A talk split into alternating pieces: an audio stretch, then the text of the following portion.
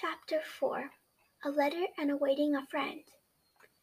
It was late summer morning, and I was sitting at the kitchen table reading a book. Band-Aid was under my chair, and sunlight filtered through the windows. The room looked peaceful and homey. Mother and father were out gardening. My sister was in her room. Everything was quiet.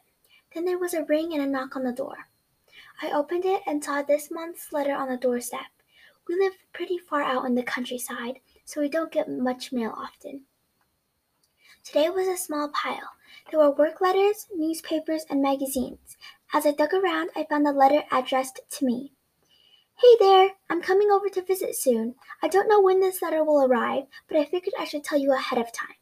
My mom and dad are off on a trip, so I'll be staying with you for a week or two. Yay! My arrival should be sometime around June 24th. See you then. Sincerely, Raven. This brightened my day, and it was already pretty bright. Raven is my step cousin. She is from the city, so we don't get together very often. She's around the same age as me, but a few months older. I decided to go and inform my family about the news. They were a bit surprised, but they had got they had got a telegram a month ago from my uncle, so I suspect they already knew. I went up to my room and opened my notebook. Date: June 21st. Time: 12:07 p.m. Entry 67. Raven's coming on the 24th. Clean room, get out extra mattress. There was a window on the left side of my room. I could see the swimming hole from here.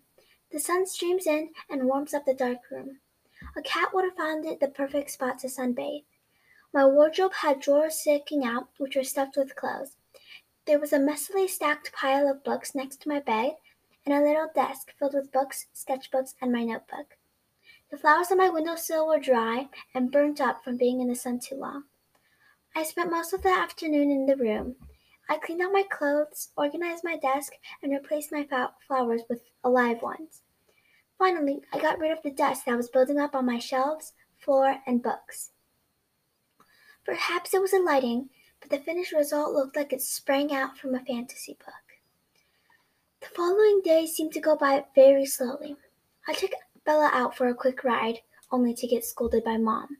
I learned how to make our signature pasta dish, but for, ended up forgetting to let the dough sit. However, as I am reflecting on this now, it seems as though the days actually went by fairly quickly.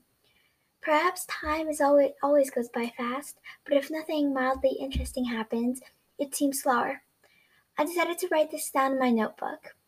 Date: June 23rd. Almost there. Time: 4:56 p.m. Entry 68. Time goes by slowly when you are waiting for something. So, if you have nothing to wait for or look forward to, would that mean that time is going fast?